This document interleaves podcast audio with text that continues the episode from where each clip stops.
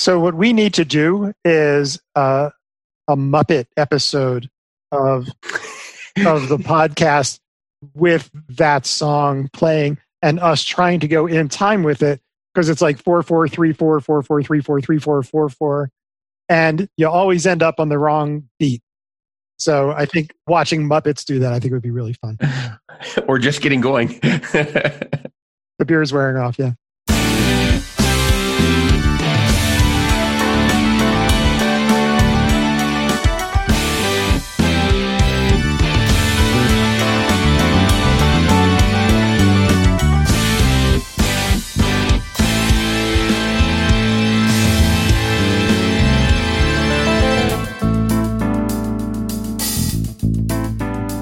Hey, Prog fans. Welcome to another episode of the Ultimate Prog Podcast Project. My name is Tony, and I am joined, as always, by Craig and Lee.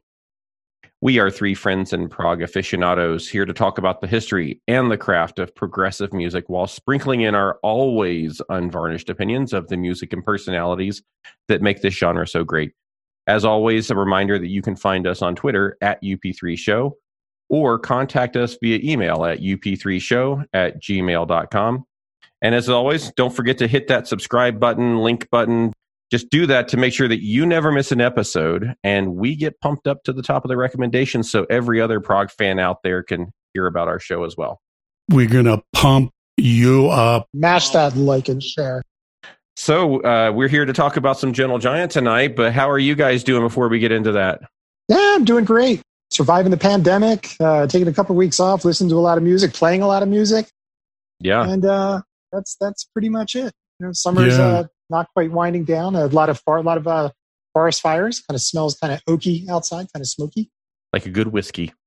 Like a good. It smells kind of peaty. Yes. Yep, I made an old fashioned the other night. I'm gonna oh, make one tonight. Thinking about you guys.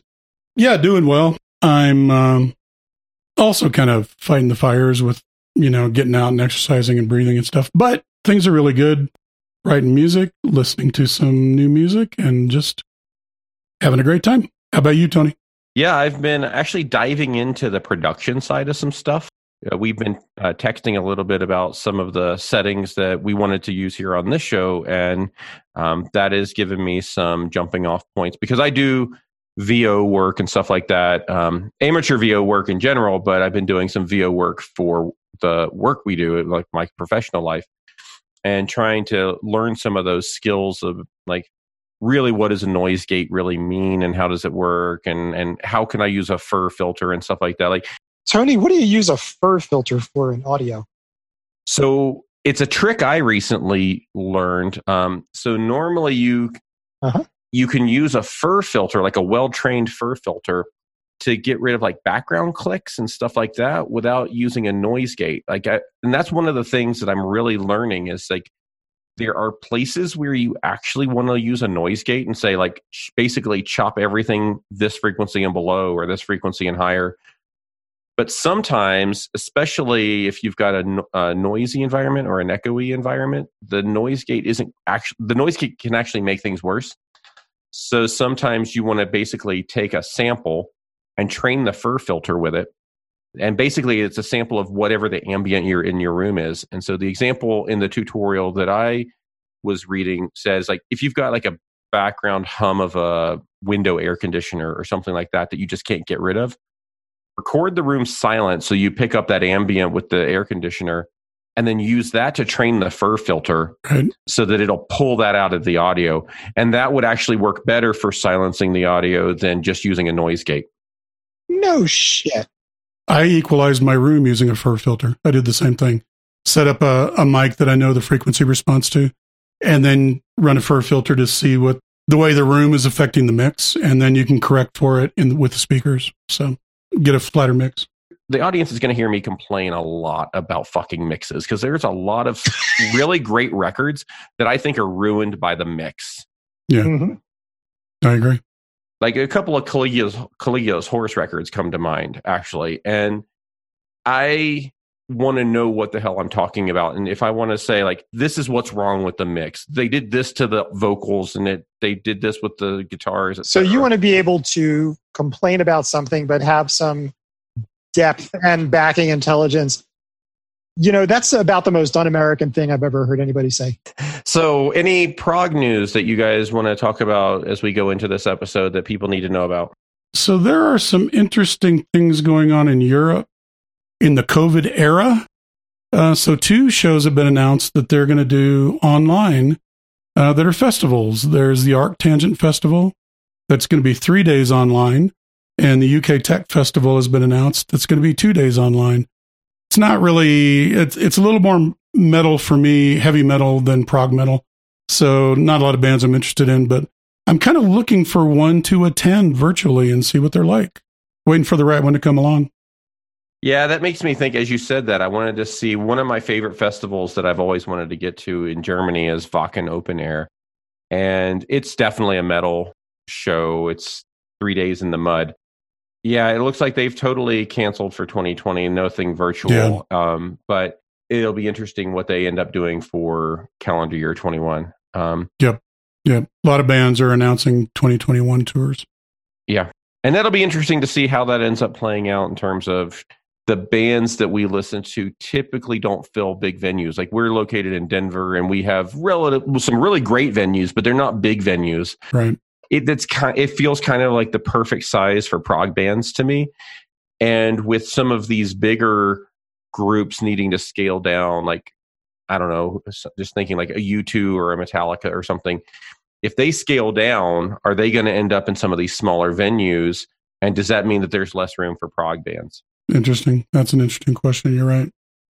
There is a new there's a new book out by Chick Corea called A Work in Progress on Being a Musician. Nice. And I watched him flipping through it on uh, he did a little video and he was showing different chapters and he actually has chapters on like how to practice and oh, no you know how to improvise and stuff. So I am definitely getting it because um, it sounds more like a discipline book than it does like a memoir. Cool. And the last thing I know is the news that Damian Wilson has joined Arena.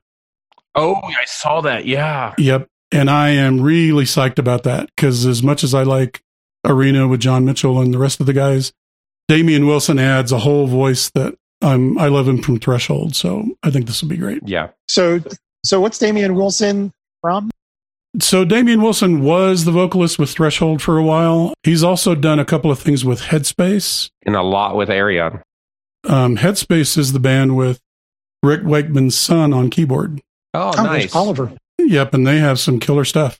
Yeah, I mean, I'll say that when I saw, when I saw that, this is what's going to get me to listen to more Arena. Yeah, because I knew again, this is a common thread for me. This is my nexus point of he's been on a lot of Ayreon stuff, and right. I love his voice. And in fact, he's got a great the voice. Fir- one of the first two uh, voices I taught my daughter to recognize were his voice and Anneke van Giersbergen's.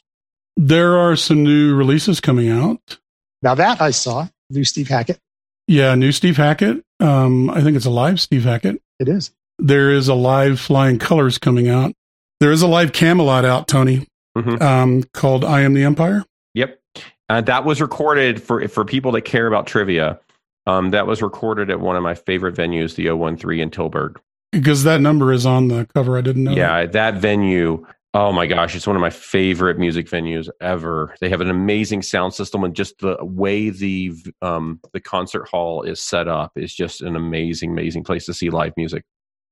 Couple of studio releases: John Petrucci's solo "Terminal Velocity." Yeah, coming out soon. The Pineapple Thief is coming out with a new album, which I'm really psyched about, and new Neal Morse, and yeah. that's another one I think I'm over you can only listen to that on Sundays. Yeah. While eating fish. That's right. Yeah, I don't know. That Yeah, I'm talking about ways I want to fix the mix. I'll just mute Neal Morse. We're going to alienate every one of our listeners that loves vocalists. And and that's one thing as I said in the intro, are always unvarnished opinions.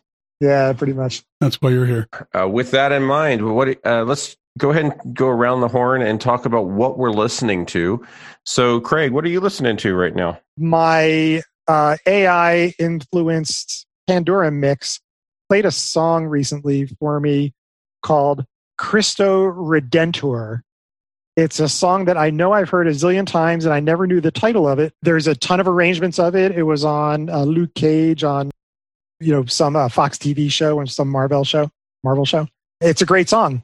So I've been listening to that over and over again because there's a bunch of different arrangements of it. There's one with uh, some blues guitar player uh, named Ronnie Earl. There's one with David Sanborn just playing some killer sax. Uh, great song. So it's one that everybody's heard. Uh, very enjoyable and not prog at all. Awesome. Yeah, mine aren't going to be prog at all either. What are you listening to, Lee? Mine's prog. Tonight I'm doing the new Haken. The new Haken is awesome. And so this is Virus. It's virus. Virus and Vector, the last album and this one, are actually double albums. They've tied it all together in musical pieces and in the storyline. This is, in my opinion, the best work uh, Haken's done. I'll tell you that with the deluxe release, that I have the mix with the full band and then I have the mix with just instrumentals. And I have been spending a lot of time with just the instrumentals. I love mm. those kinds of records. Yeah, those are amazing. Me too, me too. It, this is to me on a level of liquid tension experiment. So you're talking about the quality of the playing and the quality of the playing, the quality of the mix. You can hear a lot more of the keyboards mm-hmm. um, in these in the instrumental versions. In my mind, Haken has taken prog metal and run way out in front of anybody else, including Caligula's Horse, including Dream Theater, anybody. Wow. The last four albums have gotten progressively better with each release, uh, from The Mountain to Affinity to Vector, now to Virus. Um, I'll warn the listeners that it's a better album in the prog metal vein because I know some of the people on the blogs have been lamenting that since uh, the early albums, like Aquarius, were more prog rock, and they are definitely going down a prog metal mm-hmm. um, avenue now, and it's right it's pedal to the metal full speed ahead. I cannot recommend this album highly enough. I agree. And I want to say in full disclosure, I have really crapped on Haken in the past. I think musically, I'm still not there with the vocals. But one thing that really hit me the other day was I was reading an interview. Yeah. In the interview, they said that Virus and Vector are actual, they're everything Lee just said, but they're actually continuations of the story of the Cockroach King. They are. Yep. Yes. Yeah, I read that they they created that storyline and now this is like all concept stuff and as soon as like yep. i read that in the interview i was like all right i'm sold like I, i'll figure out a way to get over the vocals the long piece on this album is called messiah complex it's multi-movement it's incredible but one of the last movements is called ectobius rex and ectobius is latin for cockroach no and they bring a lot of the cockroach king musical themes back in this movement is there like a Franz Kafka thing going through this, or is that just coincidence? You're going to have to listen. I'll report back. I read an uh, article recently where someone referred to them as basically they said Haken has taken the flag from Dream Theater. They are the standard bearer for all of prog now. Right. Yes. I've I've been reading that as well. I completely agree with that comment. So I am listening right now to one new thing, one old thing. One is the new Dark Sarah record entitled Grim one thing that I really love about this band. So this is um, Heidi, from, formerly of Amberian Dawn, which is much more of a symphonic metal band. And the great thing about her is when she left Amberian Dawn and started doing her own thing, everything has been crowdfunded. And I think that so she this is her fourth crowdfunded record. I have backed all of them. They are all amazing. Uh, it, full disclosure, they're all metal. Um, they're more symphonic metal. They're not really proggy at all um, other than there's a very strong theme and a very strong concept. But I really want to highlight that for the listeners because this is one thing where we will talk about this a lot. I think that crowdfunding and independent artists is going to fundamentally change what we get out of prog and usher in a new era of prog. Um, and then the other one that I've been listening to is just kind of an old, like, I don't know if you guys have records that no matter what you're listening to or how you're feeling rather you can go listen to this record and it just kind of resets the station kind of as it were. And one of those records for me is a star one record. So star one is the straight ahead metal project from arjen lucassen and the first record is entitled space metal. And so every track every track is like themed after a different sci-fi property. So there's like star trek the movie four and then there's uh the Matrix theme, and there's a Dune theme, and then there's a Stargate theme, and and they this record is just one. It's like Uh, uh, speaking of like Damian Wilson, like we were earlier, it's got Damian Wilson throughout the vocals and Russell Allen on this record, and it is just a great record. It's a fun record. It's not proggy at all. It's just a really great, fun metal record, and I love it. Cool. When we talk about prog, Lee, um, we've got to go back to the way back to understand where we are now. Um, kind of have to know what came before to know where things are now. And when we've talked in the past, you've often mentioned the band Gentle Giant, and you know it's been enough that I picked up one of their records recently, and I know that they're a favorite of yours. Are they your favorite, or just one of the favorites? Oh, they're definitely one of the favorites. Why don't you take us on a on a discussion here about Gentle Giant? For a moment, pretend you're Tony and you're going to a concert with a couple of older guys, Lee and Craig, and you're going to see a modern band like a Leprous or Bent Knee or Spock's Beard. And at some point, the two older guys nod and they look at each other and they're like, Gentle Giant. There it is.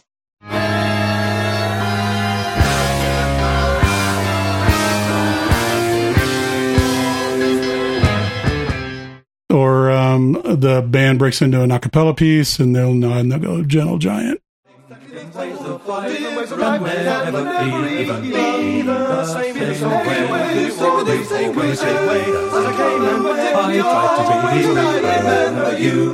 I was even on a, a review site the other day, and in the Frameshift review, there was mentions of Gentle Giant influence.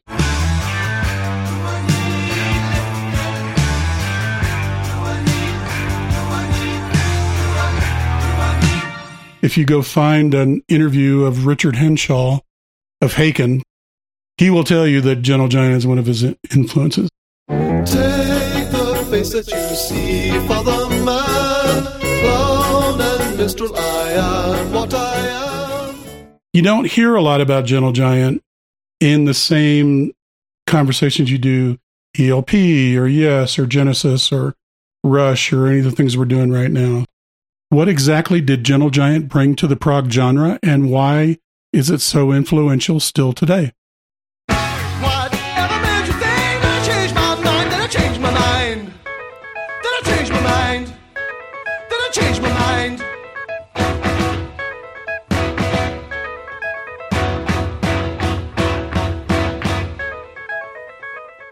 If you look at the albums that were being released at the time, because their first album comes out in 1970.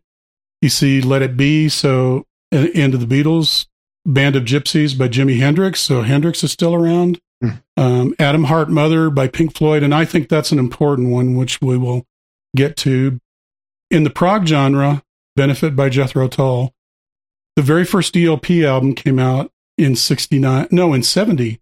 That's right, it is 70, the same year. But the first Yes album came out the year before. The 1st mm-hmm. Genesis album came out the year before. And the Court of the Crimson King came out. Um, I've got 1960 written here, but that can't be right. No, it's like 68, 69. Mm-hmm. I think it's 69. And the very first Zappa album, Lumpy Gravy, came out in 67. So Gentle Giant appears at the same time a lot of these prog acts are getting started. The core of Gentle Giant is the three Shulman brothers, Derek, uh, Phil, and Ray. And before this, they have been forming bands around Scotland and also Portsmouth. The band they put together that finally realizes a little success is a band called Simon Dupree and the Big Sound.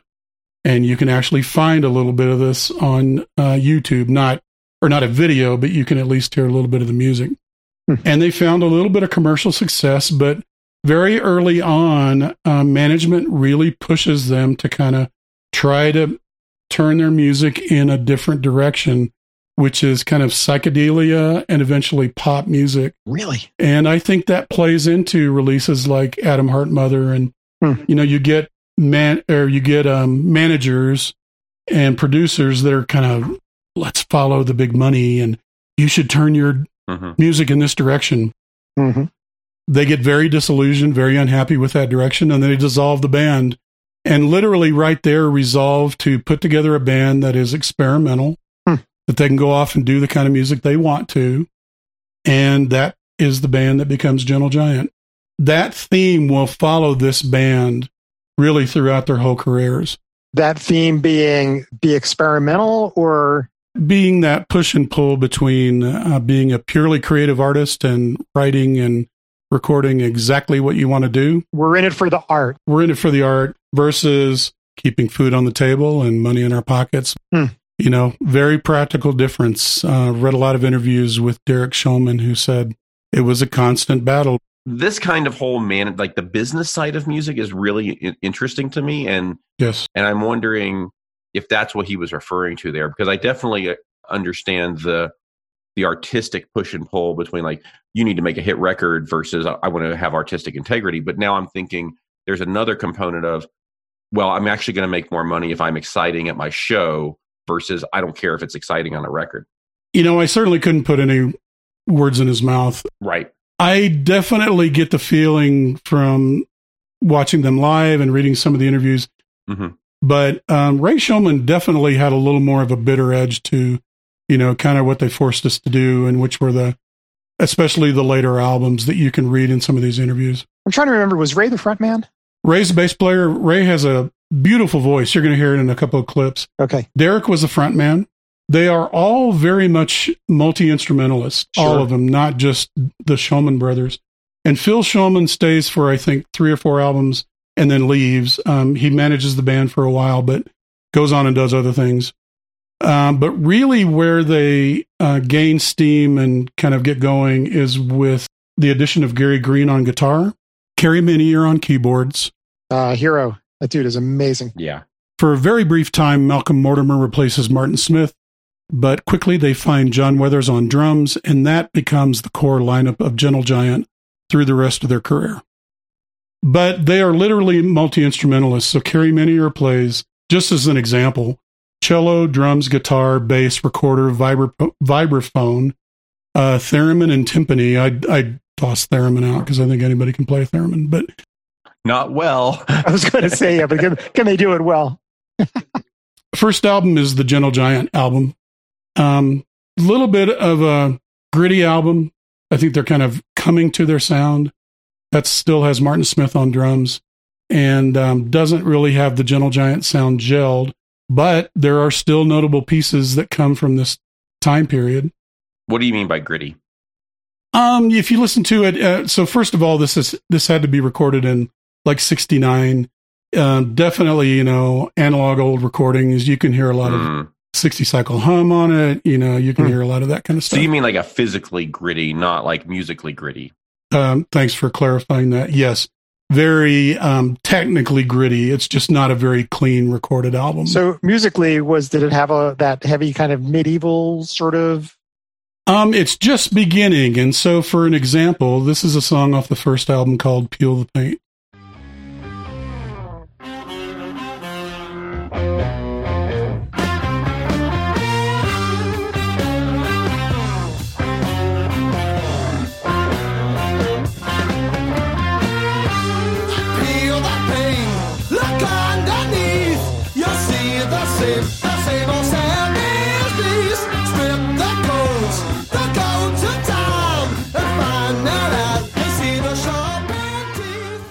Baroque, no, not yet. Nope. But you can really get that feeling of like counterpoint, very odd t- uh, key signatures. That's Derek Shulman as the front man singing, and and that will sort of become the Gentle Giant sound as they move forward. Mm-hmm.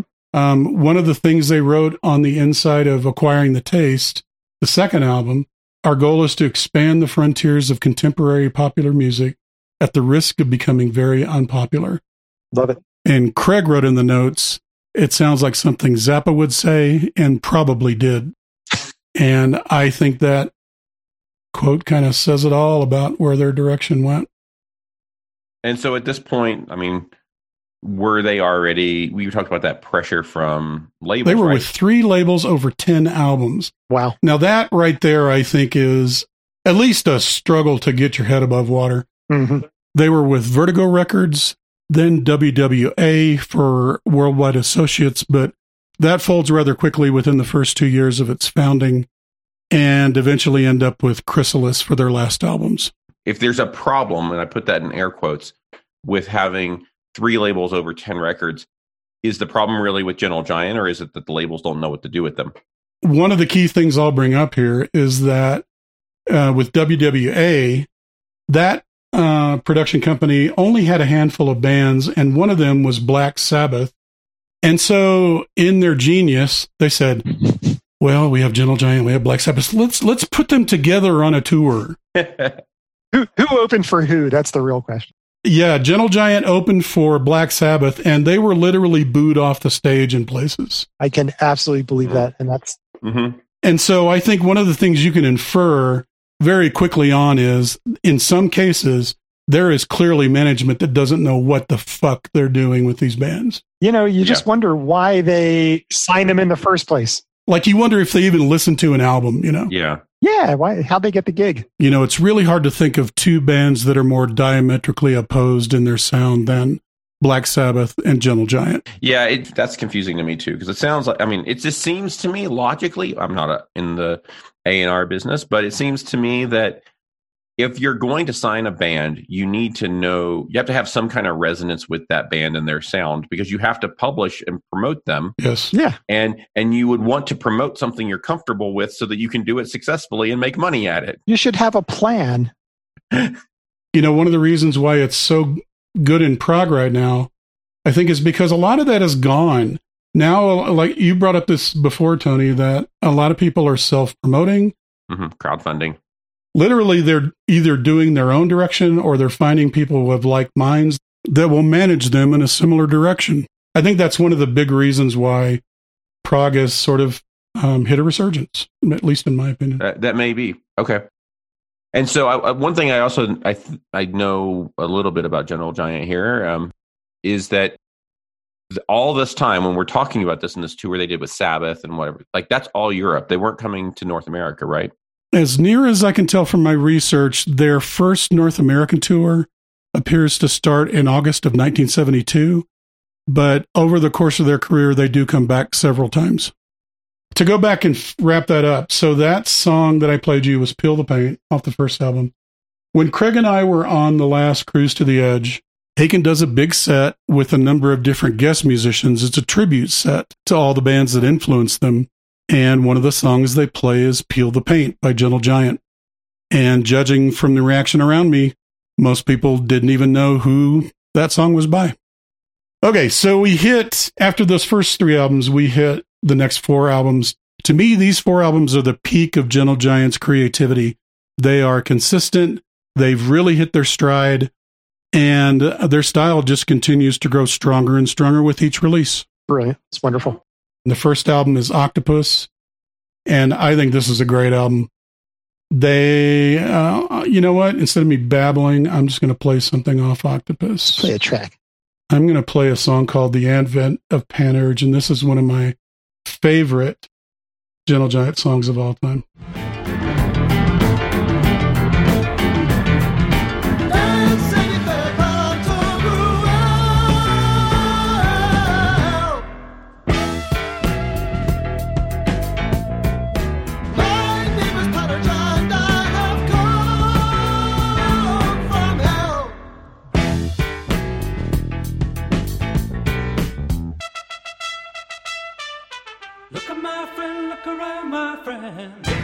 You know, I, am in listening to that that little trumpet thing there. That sounded kind of Zappa. Um, a lot of this kind of has a little Zappa feel to it. I don't think there's any accident. Yeah, I wonder who in, influenced whom.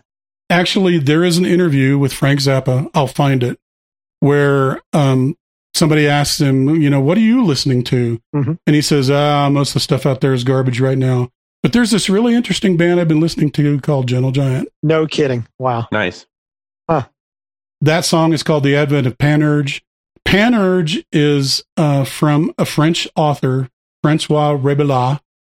His writings go back to the 16th century with characters like Pantagruel, Panurge, and Gargantua.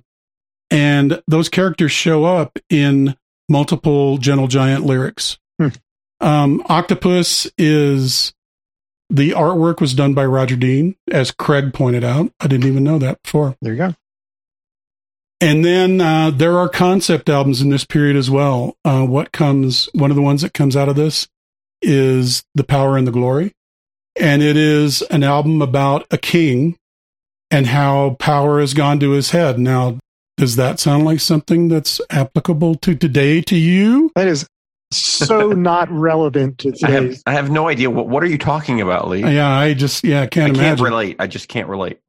This one of the songs on the album Proclamation is literally the guy, the king, standing up in front of the subjects and talking about everything you've gotten, you've gotten from me, and should I really hand my power back? And it's a very, very interesting album, and I think very current uh, with what's going on today. Uh, one of the songs off of that I love is called "Playing the Game."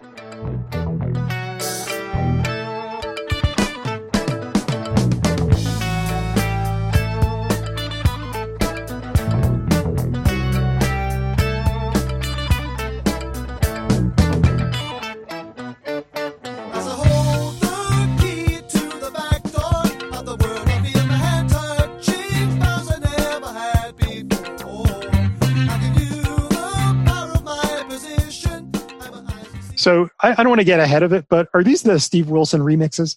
Yes, the clips from Octopus and from The Power and the Glory are the new Steven uh, Wilson remixes. I was going to say because I have this album and that sounds that sounds so much better. It does sound better. And a matter of fact, I wanted to put a disclaimer way at the beginning. I'll do it now. For our listeners, um, one thing we really like to do in this show is to play clips. We think it's one of the things that really sets us, us apart from any other prog shows you might hear out there. Why are you listening to other prog shows? no, listen to a lot of prog shows because that'll just re- remind you why you like this show. Oh, true. Good point. But one thing I wanted to say about this particular episode is some of these albums are so old that um, I went through before I put these together and actually normalized the tracks. So you might hear a little more extra noise, a little more extra hiss or 60 cycle hum or something you know, remember these are being recorded in 19 early 1970. But while we're stopped here, let's talk a little bit about the style because this style goes through all of their material and this is really what the Gentle Giant sound is. So a whole lot of vocals, everyone in the band sang and not just a cappella, but voices in the round. So one voice starts, another voice comes in, another voice after that, basically doing counterpoint. Mm-hmm. And there's a lot of bands that uh, will do that today. Spock's Beard does it. Haken does it. And then the other thing I'll say is uh, Kerry Minnear, he is one of my keyboard heroes. Really, he's probably one of the top five influences I had as a kid. Kerry Minnear came from the Royal College of Music and has a lot of classical influence and was able to bring that Baroque style forward into a modern music band. And I thought that was very unique. No one else was doing that. His writing and playing style really forced me to rethink the more traditional piano hand rolls where left hand is just playing a bass line, right hand is playing chords and maybe melody, to really think of them as equal and could both carry counterpoint and melody. You know, there's one thing about studying counterpoint in, in music theory it's a whole nother thing to bring that forward into a modern day piece of music. And you know, I think that's one of the things. Like I hear so much. Obviously, I have a, a much more modern uh, perspective on things, but a lot of the bands that I like, they just will randomly break into different styles, and they'll just have all these other like these different components. It's not just. Right. And I, I mean, obviously, if you're listening to a prog podcast, you know and appreciate this. It's not just like four four verse chorus verse chorus. It's a lot of different time signatures, tonality, instrumentation, and you know we're hearing that early in Gentle Giant, and that really hasn't changed in in this genre. Like everyone does that to some some degree or another, and um, I really appreciate that, and I just take it for granted, right? Like I think if my wife were to listen to this music, she'd she'd be totally discombobulated and couldn't get her bearings. She'd be like, "Why? Where did that come from? Where did that horn come from? And why is there a xylophone now?" And for me, I'm just like, that's the art. That's just what it is. We were having that text discussion style versus substance. I think this is one of the bands where you can say style was consistent, at least up until the last albums, and we'll get to that. But they also brought the substance at the same time. Mm-hmm. So the four albums that I think are right in the center are Octopus, In a Glass House, The Power and the Glory, and Freehand. Is that the one with the sound of a coin dropping and uh, it takes forever for it to stop spinning on the table?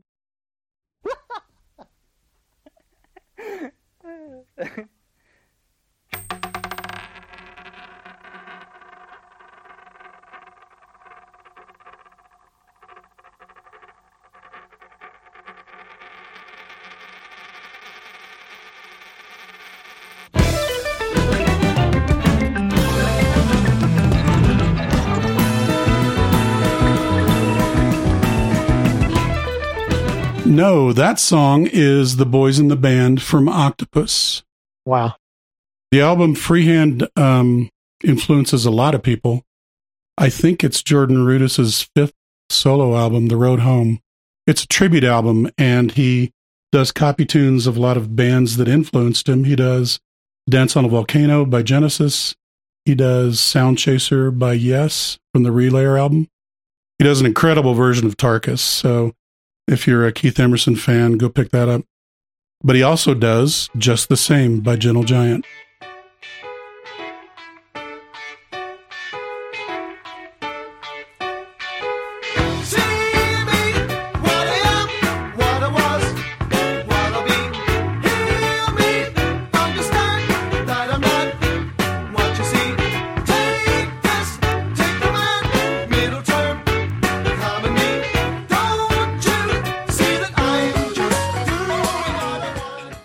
Albums that I think are very notable.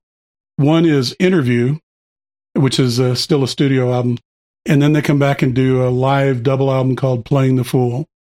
And I don't normally like live albums. I'm not a big live album fan, but this live album is jaw dropping. Some of it sounds like it was done in a studio. That's how tight they were. And I saw them three times. The first concert I saw was Playing the Fool but they literally would drop instruments after a song. Everybody would get up and switch instruments and take off on another song. Or they would all come out front and pick up a mandolin, a vibraphone, a violin, and do an a cappella piece while they were playing live. One of the songs on the album even features three of them playing a recorder ensemble, the the lute like, you know, woodwind recorders and incredibly tight stuff. And the song I want to play for you now is off of that live album called Knots.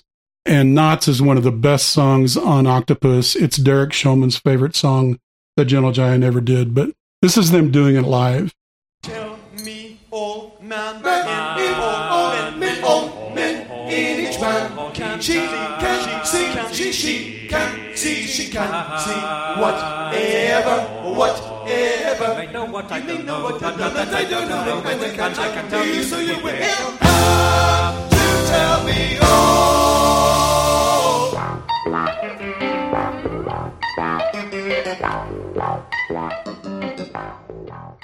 Mm, that's awesome. Yeah, I walked out of that concert. I had to go play at a bar that night at 2 a.m. We were doing an audition. And I walked out of that concert with Steve, uh, one of my best friends. And I literally sat in the car like, I can't go play tonight after watching that. Like, I'm going to get up and go play, you know, ACDC or, you know, yeah, you know, Deep Purple, whatever. After watching that, I just can't do it. Isn't that wonderful? I was just stunned. And they were literally singing with instruments like under their jaw. Yeah. Absolutely amazing. And the other one that, um, that is in this period is Interview. An interview is an interesting album because it's a concept album. There's a few concept albums that come out mm-hmm. during Gentle Giant, but this one is actually meant to represent being the band being interviewed while they're playing.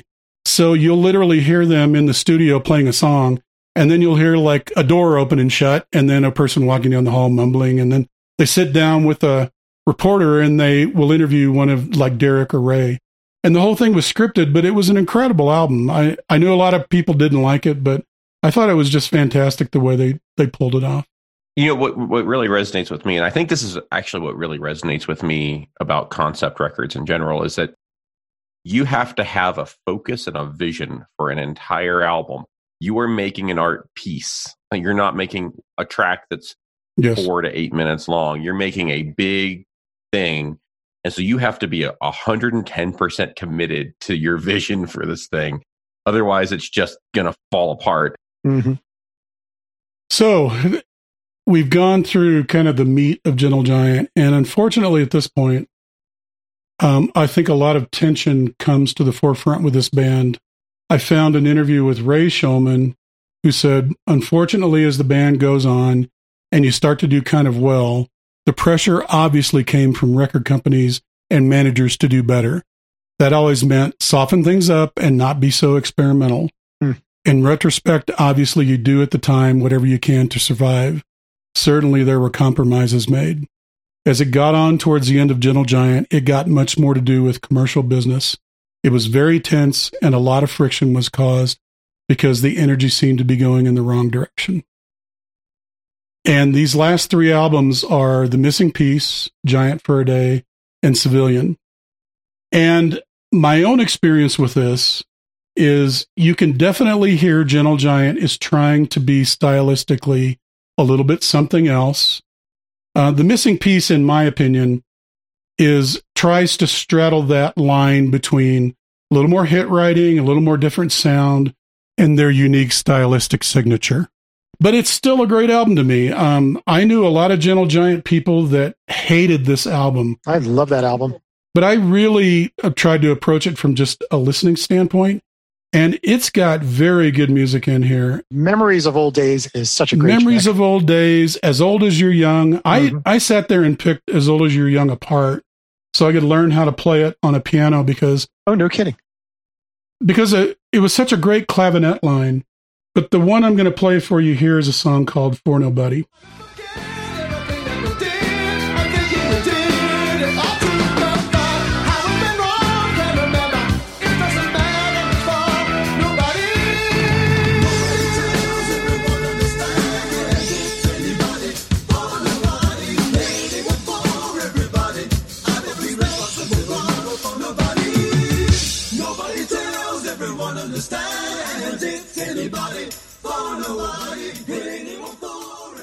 Ah, you still get the same, you know, great acapella lines, but you can tell, you know, heavy drums, mm-hmm. heavy bottom end, a lot of production, a lot of production, yeah, yeah, lots of production, even new things like flanging that you haven't heard in previous albums. But it's a great album. I love this album. Uh, Two Weeks in Spain is great. Uh, Turn It Around. Every song's great. Yeah. Um, Bet You Thought. I mean, you.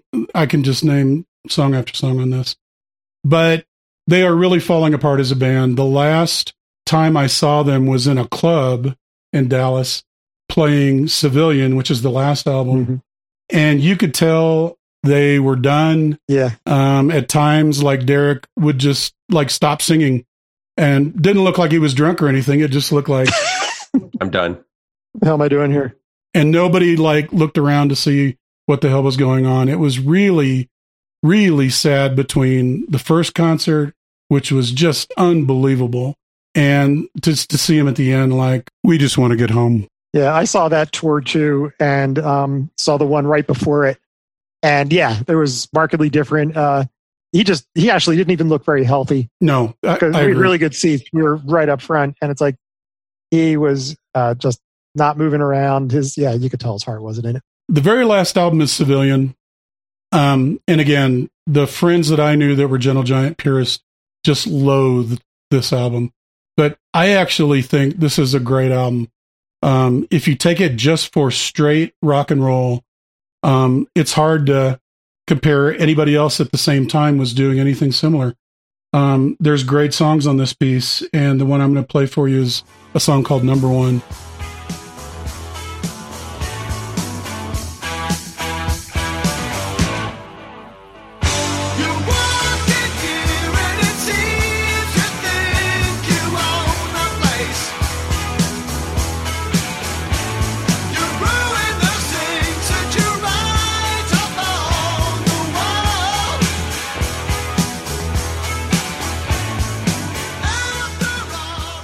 Another song I learned and played in a band. So restrained compared to what they could do. Yeah. It's a very, very different sound. It's very clear.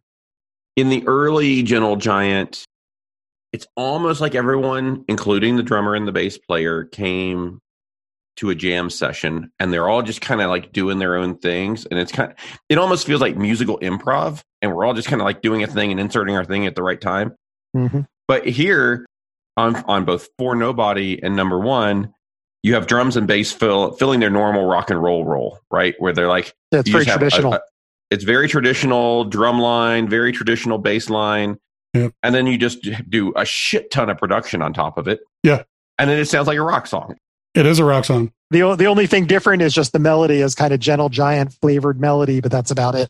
Yeah, exactly. Ray Shulman said of the early part of Gentle Giant, Kerry brought us a credo of whatever we want to do, let's just do it. Yeah. Mm-hmm. So it, just like you said, you know, so what you heard, I think is exactly the way they approached it. You know, yeah, like that'll be fun. Let's do that. Mm-hmm. Until they got to the end of it. It's like musical yes anding. That's exactly what early Gentle Giant was. Yeah, I was going to say I've got a, uh, a double CD I got from Rasputin a couple years ago. That's all outtakes and demos, and it's like just two and a half, two hours of that, and it's just so cool to listen to because it's just like little snippets of stuff that you know is going to turn into Gentle Giant songs. Because some of it you recognize. I really want to hear that. Oh, okay. I'll, I'll uh, share it. So Gentle Giant ends. Um, they started in 1970 with their first album. In 10 years, they produced 10 albums or 10 studio albums and one live album. And since then, there have been Gentle Giant bootlegs. There's been other mixes. I mean, as Craig pointed out, that Steve Wilson has turned around and remixed a bunch of them. Uh, Tony, you sent that link today that mm-hmm. I think it's called a three piece suite. Yep and um, it's Steven Wilson remixing three of their albums, I guess. Mm-hmm. Yeah, this band has really enjoyed uh, resurgence, a bit of a resurgence lately. One example is Noah Shulman, the son of Derek, decided to organize a bunch of different musicians in their home studio doing a version of Proclamations. So, right. Uh, this has become very popular on YouTube lately. And it has a lot of different guest musicians. I think Steve Hackett shows up on it. Rachel Flowers is on it lots of different people, and including uh, the original five Gentle Giant guys appear uh, doing pieces of proclamation as well. So, um, and it's amazing. It is awesome. It gives you goosebumps. It's goosebump, goosebumps. And you know what? What really resonated with me is like I'm not as versed in Gentle Giant as you guys. I mean, I've I've listened to some because of our conversations and stuff. I hadn't heard Proclamation before. I was just listening to it. I was like, that album, like that track, could come out right now, and I'd be totally fine. Yeah. Mm-hmm. It didn't feel like it was 40 or 50 it years ages old. Well. Like it, yeah. It does. And it is so hard to sit down and figure that, that tune out. That is such a complicated song. It's amazing that they only did 10 albums over 10 years and the influence that they had is it's incredible. I mean, yeah. it just spawns it basically an entire genre all refers back to it as being an influence. Yeah.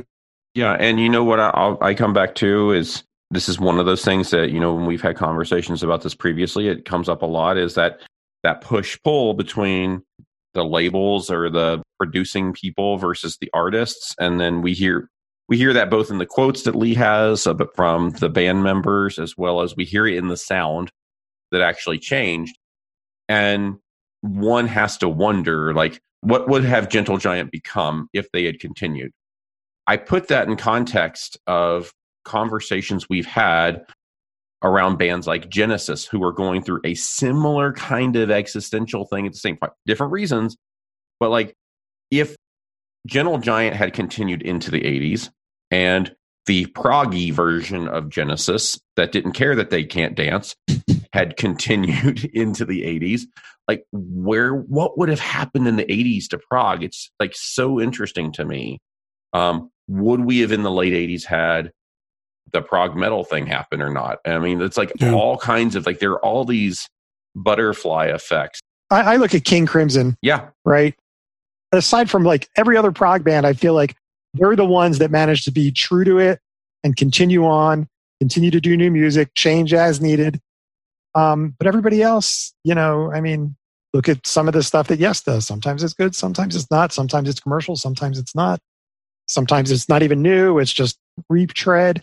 Um, Genesis, when we get me started. You know, thanks to you, I have drawn a line in the sand, right? Because like I kind of was aware of the Phil Collins Genesis. uh-huh. um, the Poppy Genesis, and after, and but I never listened to it. And so Poppy we were, is is a good word choice. Yeah, it is. And I'd use a different one, perhaps. Go on. So in my mind, I have drawn a line in the sand of like I will listen to Genesis from this point to this point, and then it stops. You can. I give you permission to listen to Wind and Wuthering. Okay, thank you. I agree with everything you're saying. Um, I actually introduce people to Spock's beard by saying, if Gentle Giant had continued on, it would have become Spock's beard. Wow. Huh, that's, that's interesting. an interesting yeah. statement.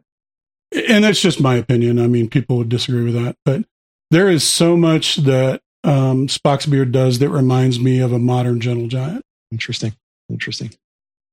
So Kerry becomes Ryo. Kerry was not doing handstands on his keyboard. That's yeah, wearing a blue cape and all that kind of shit. Nice. Yeah. So, Lee, do you have any final words on Gentle Giant? Um, you know, at this point, the way we're talking about it, it really makes me melancholy. But I, because I remember just how influential it was at the time, at least to a the group, the circle of friends that I was in. We all just watched everything they did with. I mean, I caught them in Octopus, and then I had to back up, but um, but I watched them through Octopus, The Power and the Glory, Freehand, and just everything that came out that we did. We couldn't wait for the next album. Right. And then to watch um, it kind of all fall apart with the missing piece. Not so much missing piece, but certainly civilian. Um, you, it's hard to deny they were just absolutely falling apart, even though I still think that's a good album. I mean, people, we got into fights about it. The, I mean, this is the kind of level fights of like Pink Floyd with Roger Waters or without Roger Waters, uh, yeah. you know, that kind of thing. You know, Marillion with Fish, Marillion without Fish. Marillion with Fish. Without. and so I, we were like, there were, you know, after a few beers, of course, mm-hmm. there were knockdown dragouts about, you know, civilian. And it's, it's just sad to me. It's just really sad to me people that were that talented. And that's kind of the way it has to come to an end. So yeah. But I am glad at, you know, the way we started this, I'm glad where prog is now because I'm glad for the independence. I am glad for labels like Inside Out and Roadrunner Records and those, yeah. you know, that encourage this kind of thing. I am glad to see that in Europe, there is enough musical freedom to support this kind of thing. So, yeah. And to wrap this whole discussion up, Derek Shulman ends up working for the music industry, a little bit of a twist and eventually becomes president and CEO of Atco Records, signs a number of very successful bands, including Dream Theater. Mic drop. And it all comes full circle. So, you guys out there listening, uh, why don't you hit us up on Twitter? Let us know what your favorite memories or tracks from Gentle Giant are. Send us an email at up3show at gmail.com uh, or catch us on Twitter at, at up3show. Just let us know what you think of Gentle Giant. What kind of influence do you think that it had? I love talking about Gentle Giant. I, I just cool. I learn so much every time I talk to you guys because that was obviously I'm the younger guy. I was born in 1980. Right. They were ending when I was starting. Um, so m- maybe that's why they had to end because I needed to come into the world. Um, We're listening to Gentle Giant. You're watching Saved by the Bell. No, but it's funny that you mentioned that because my wife was mentioning Saved by the Bell today, and I was like, oh my god, no. So as as we close out here tonight, um, well, let's let's do a round of recommendations. Lee, what what kind of recommendations do you have for people, whether it's Gentle Giant or otherwise? If you're going to jump into Gentle Giant, I recommend you uh, go right to the core. Start with Octopus. Uh, there are so many great songs on that album, and it is just such a strong album. So go right to. Awesome, uh, Craig. Do you have any recommendations for us? I'm going to say the missing piece, and I'm going to say it because it's pretty accessible. Um, it does really kind of uh, straddle the line of a lot of production, but still being true to the Gentle Giant vision. It was my first album, and it really kind of pulled me in and made me want more because I want people. I'm on a mission. I want people to like the missing piece. I feel like it's a good album. It's uh, it's as it's as little of a compromise as possible. Um, and then all the old ones are going to just be like filling in they're going to be like spackle. You know, they'll just fill in all the little missing pieces, as, as it were. It's a great album. Great album. Nice. Do you have anything non Gentle Giant to recommend to people? Yeah, I um, this is going to be part two of a two parter. Um, So, in another episode, I recommended uh, this independent drummer called Annika Nilles. Mm-hmm. The other person that does a lot of the same kind of thing is uh, one of these YouTube personalities, is a woman called Meytal Cohen. Mm, I thought I thought you were going to say metal. She's done a lot of copy, uh, like this is Madel playing uh, Dream Theater or Tool or whatever. But um, she also has her own own band, and the band also has Ra as the lead singer, hmm. who I think is one of the best lead singers out there. So uh, go to YouTube and go look up a couple of different songs. Um, there's a song called Armalite, a little more metal than it is prog metal, but it's got a little prog in it. Or uh, look up a song called Breathe. Either one of them are great. Um, but give that band a little airplay. Awesome. Craig, what are you recommending to people that is not the Gentle Giant stuff?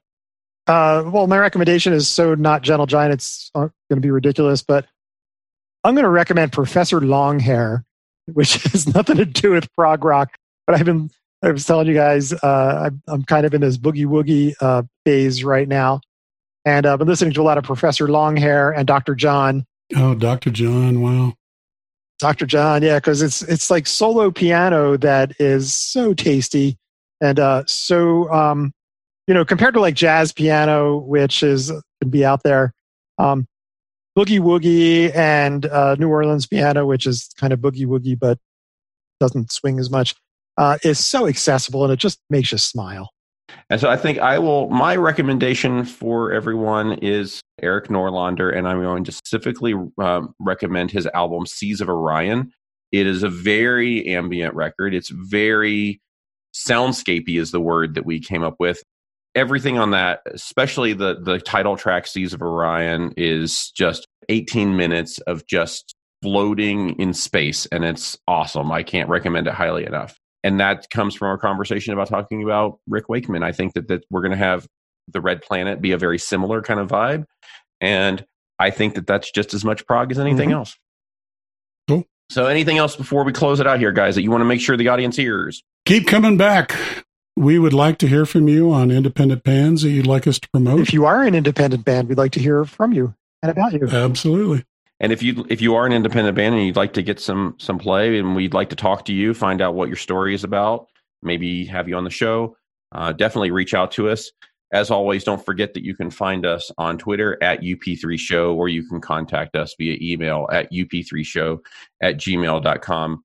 As I mentioned, if you can't get enough of us, don't forget to hit that subscribe button wherever you get your podcasts. This makes sure that you never miss an episode and it helps push us up towards the top in the recommendations. So, thank you guys very much and have a great rest of your day.